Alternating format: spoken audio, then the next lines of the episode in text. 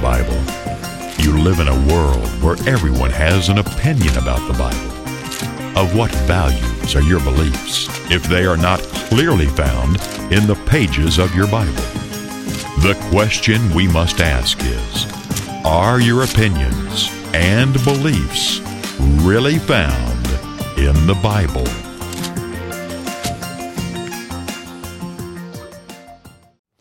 Well, hello, I'm David Freeman with Is That Really in the Bible? At this time of the year, a lot of people have an emotional attachment to the Christmas season, and that's understandable. You know, you can't help but look at some of the beautiful Christmas cards, the snowy night, the burning of a you know, fireplace, uh, the, the beautiful lights, the absolutely beautiful lights, family gathered together. It's, it's a powerful attraction, the Christmas season. So when someone like myself comes along and says, Christmas, its roots are pagan to the core, that Jesus was not born on or anywhere near December 25th. He was born on the first day of the Feast of Tabernacles. When I make fun of the Christmas season and say things like, Do you really believe Jesus is up in heaven saying, All this for me? Uh, when I say, you know, the wise men didn't come to Jesus bringing their gifts and say, Hey, I got a better idea. Let's swap these among ourselves. It didn't do that. And when I tell you about the Catholic Church took the Saturnalia festival, which had nothing to do with religion whatsoever, and turned it into uh, Christmas or Christ Mass or Christmas and said Jesus was born on this day, when I say things like that, you know, it, it people get upset. And the reason people get upset is because there is such an emotional attachment to this time of the year. And that I understand. That I understand. You know, anything that you have invested a lot into, you take it very seriously because it's your investment. And when someone like myself comes along and says, well, it's really not all about Jesus, you know, people get, up, get upset.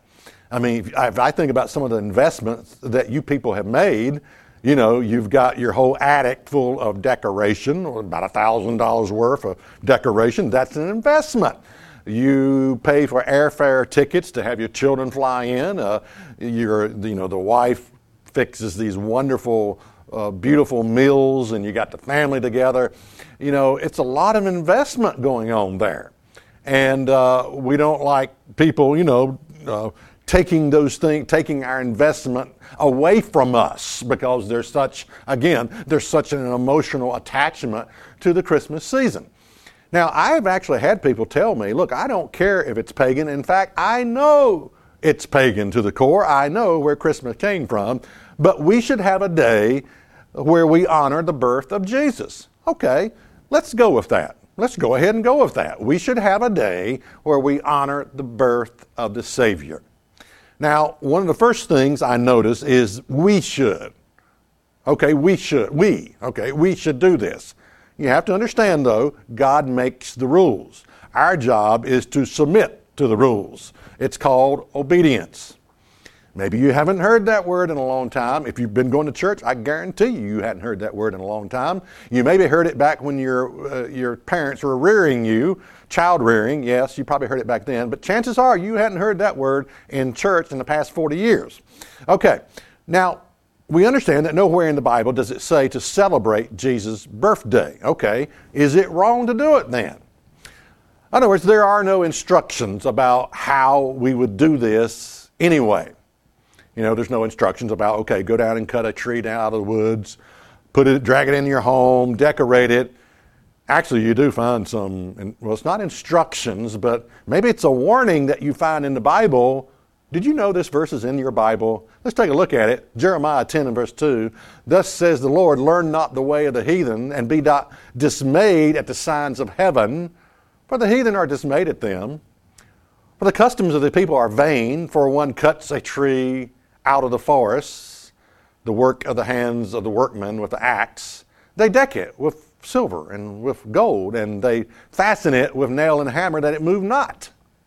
Now, there's to me, that's your, I mean, if the shoe fits, wear it. There's your beloved Christmas tree. Put that in your pipe and smoke it.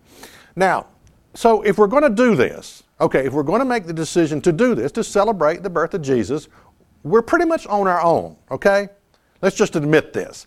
Far as the Bible, we're not going to find anything really there to, on how to do this. We're pretty much on our own, and, and we're pretty much going to have to say this is our way uh, for celebrating the birth of Jesus. Okay, we got to admit, let's be honest. Okay, let's be honest with, our, with ourselves and with the Word of God. We're on our own. Now, the question is Is God pleased with the way we have chosen to celebrate the birth of Jesus? That's the question. So, I want to ask you some questions today about Christmas, and I want you to answer them. Here's some questions. Why do you think Christmas is so popular in America? Why do you think? Well, you might say, well, it, you know, it probably has a lot to do with materialism and gift swapping is one of the reasons. Uh, now, now, if you say, well, I don't have anything to do with that, materialism, gift swapping, you know, okay, well, then stop doing it. Stop doing it. If you don't think it has anything to do with it, well, just stop it. Richard Carlson, uh, in his book, What About the Big Stuff, he said this He said, My friends and I don't swap gifts during the holiday season. And this is the reason why. He says, knowing, this is what his friend said to him, knowing you won't be spending your precious time walking through shopping mall, malls bring me, brings me more joy than any gift you could buy me. Wow. Can you relate to that? Can you relate to that? knowing that you're not spending your time in crowded shopping malls, wasting your time brings me more joy than any gift you could buy me. Okay, second question.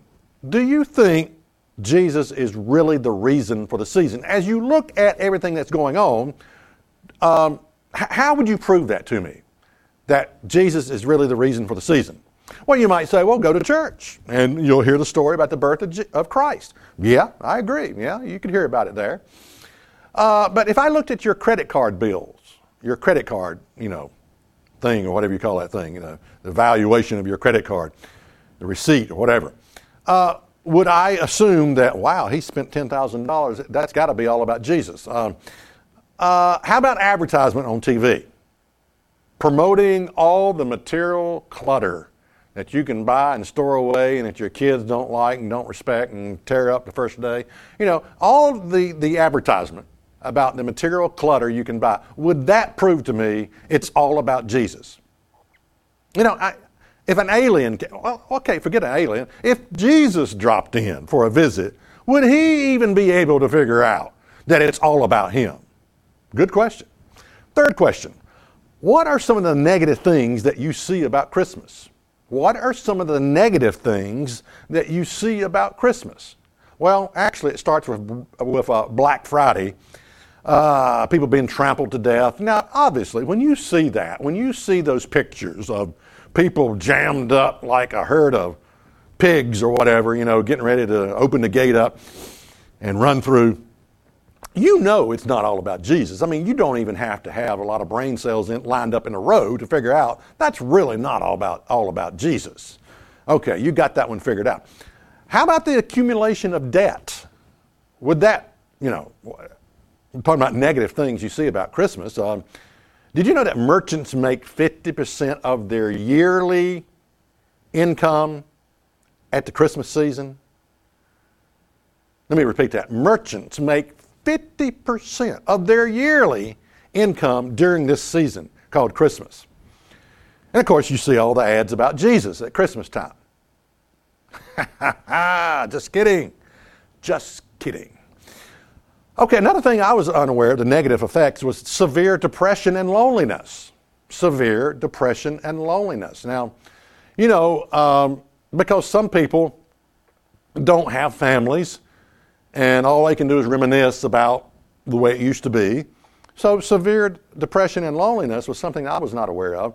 Uh, dysfunctional family systems together.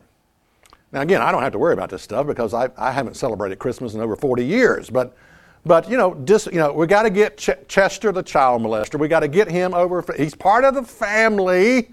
He's part of the family. Just don't sit on his lap, children. I know he's going to come over dressed up in that Santa Claus suit, but don't you dare sit on his lap. And you know, and and besides, the Santa Claus thing, the Santa Claus thing. Who who's behind the Santa Claus outfit? You ever wonder about that? Is he wearing any underwear? You know, I was overly protective as, as a father for my daughter. You know, it's just a lot of things I didn't trust about our world, about our society. But, you know, not everything about Christmas is season is positive. Do you know where Christmas came from? Is another question. You know, I mentioned the Saturnalia that the Catholic Church adopted this festival called the Saturnalia. It was, it was the shortest uh, day of the year, the winter solstice. It was the shortest day, dead middle of winter. Uh, they took that because it was a grand celebration. It had nothing to do with religion whatsoever. And it was a grand celebration of sort of like a drunken orgy of gift swapping and decorating and just a big hoopla, a big party. Well, the Catholic Church looked at that and said, man, this, if we could give this a, a religious twist, we could get a lot of converts. And of course, converts, that means more money, by the way. And so they said, we'll call this, this pagan to the core festival, we'll call it Christ Mass, Christmas, and say that Jesus was born on this day. That's the origins of it. You know, I've actually heard that the pilgrims uh, would have nothing to do with this celebration because they knew the origins of it. Now, another question. If there were no holidays like Christmas and Easter, where would you go in the Bible to find out how to worship God? Do you know where to look? Has your preacher ever told you this bit of wisdom that I'm about to share with you? If there were no celebrations like Christmas and Easter, where would you go in the Bible to try to figure out, well, how, do, how does God want to be worshiped? Well, let's take a look at it in Leviticus 23 and verse 4. It says, These are the feasts of the Lord, even holy convocations, which you shall proclaim in their season. Notice this these are the Lord's chosen feasts. They are God's holy days. They belong to Him. They are His special appointments with mankind that He wants man to have these special times during the year called holy days when the church comes together to worship before God. The holy days are revelatory. The holy days are all about Jesus Christ. So, why would He not want you to learn all about Jesus Christ? Why would you think God would not have a say so in how He wants to be worshiped? Now, let's take a look at some of these holy days in the New Testament. Yes, I'm, did you hear that? In the New Testament, Luke 2 and verse 41. Now, his parents went to Jerusalem every year at the feast of the Passover. And when he was 12 years old, they went up to Jerusalem after the custom of the feast. What are we talking about? The feast, feast, feast, feast, feast of Passover. Yeah, that's what it's talking about. Jesus kept the Passover. These holy days are all about Jesus Christ, what he has done and what he will do in the future. Now, you would think people would, would be concerned. Know, I, yeah, that's pretty good. I think our church ought to learn about these holy days. But, you know, I don't know why, but it just, uh, you know, it's too easy to demonize and say, oh, that's not, to label, and oh, that's Jewish and that's not for us.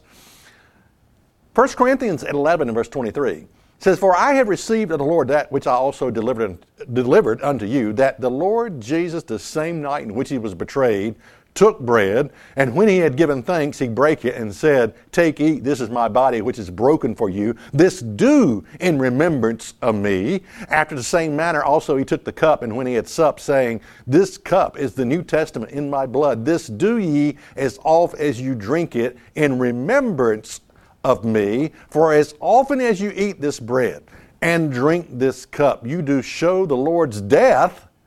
Notice that you do, you do show the Lord's death till he come. Notice that verse doesn't say you show the Lord's uh, resurrection. It says nothing about his showing his resurrection. It says you do show the Lord's death until he returns back to this earth to set up his kingdom on this earth. This is a yearly thing that you do with the Passover. You do show the Lord's death, and, it, and the symbols here tells us how to partake of the New Testament Lord's Supper with the symbols of the bread and the wine. But these holy days, what I'm saying is these holy days were abandoned long ago for Christmas and Easter. That's a fact of history. It is a fact of history that you need to study. When I first came into the church, one of the first things I did is I purchased a $1,000 set of Encyclopedia Britannica because I wanted to know the origins of Christmas and Easter and Halloween and all these things, the Council of Nicaea, uh, the Jerusalem Council. I wanted to study all of this stuff, the Quartodeciman issue, the 14th. I wanted to understand all of this stuff in, from a hi- historical perspective about how these things were, you know, substituted, how Christmas and Easter became the two major holidays and God's holy days were dismissed because it is a fact of history. But notice the holy days I'm reading about are, I'm quoting the New Testament here. Acts 20 and verse 6. And we sailed away from Philippi, uh, Philippi after the days of unleavened bread and came into them to Troas in five days, where we abode seven days. Notice that. What is this reference to the days of unleavened bread in the New Testament? You know, it doesn't say after hiding our Easter eggs, we sailed away after Easter. It doesn't say that. It does not say that. A direct reference to the holy days of God, the days of unleavened bread. And we're talking New Testament, folks. Next holy day, 1 Corinthians 16 and verse 8. But I will tarry at Ephesus until Pentecost. Why? Why the references to the annual holy days in the New Testament? Pentecost. I'll tell you why. Because the New Testament church was keeping the annual holy days of God. Next holy day, Matthew 24 and verse 31. And he shall send his angel with a great sound of a trumpet, and they shall gather together his elect from the four winds, from one end of heaven to the other. There's no misunderstanding what the Feast of Trumpets is all about. It is about the return of Jesus Christ to this earth. And the first thing he does when he returns is to resurrect the first fruits, to resurrect the dead in Christ. That's the first major thing that occurs at his return. And again, this, this is New Testament here. This is not, you can't use the excuse, oh, that's, that's, that's old, old, Old Testament. That's Jewish holy day, holiday. We're, we're not interested in that. No, I'm reading from the New Testament here. Acts 27 and verse 9. Now, when much time was spent and when sailing was now dangerous because the fast was now already past, Paul admonished them. Now, if you look up that word and don't take my word for it, uh, prove all things, hold fast to that which is good. Look that up in your own concordance. The word fast, it is a direct reference to the Day of Atonement. The Good News Bible puts it like this We spent a long time there until it became dangerous to continue the voyage. For by now the day of atonement was already past. So Paul gave them this advice. Again, why the reference to the day of atonement? You know, it doesn't say, he doesn't say, oh, I'll see you at uh, Christmas if I can get through the snow. It doesn't say that. Direct reference to the day of atonement. Acts 18, verse 21 and bade them farewell, saying, I must by all means keep this feast that comes in Jerusalem, but, but I will return again unto you if God will. And he sailed from Ephesus. What is this? About the, about, I must keep this feast. Well, some uh, scholars say it's uh, the Passover, some say it's Pentecost, or it could be the Feast of Tabernacles that's being referred to here. But my point is, I must by all means keep this feast. Why? Why the references in the New Testament to God's annual holy day? John 7 verse 14. Now, about the midst of the feast, Jesus went up into the temple and taught. Now, here is a reference to the Feast of Tabernacles. You see, Jesus kept the holy days. The New Testament church kept the holy days. Paul kept the holy days. You have to understand this. John 7 and verse 37. In the last day, that great day of the feast, Jesus stood up and cried, If any man thirst, let him come unto me and drink. He that believes on me, as the scripture has said, out of his belly shall flow rivers of living water. The last great day of the feast is being referred to here, and Jesus is speaking at the, on the last great day of the feast. Now, again, why would you think God would not have a say so in how He wants to be worshiped? Why?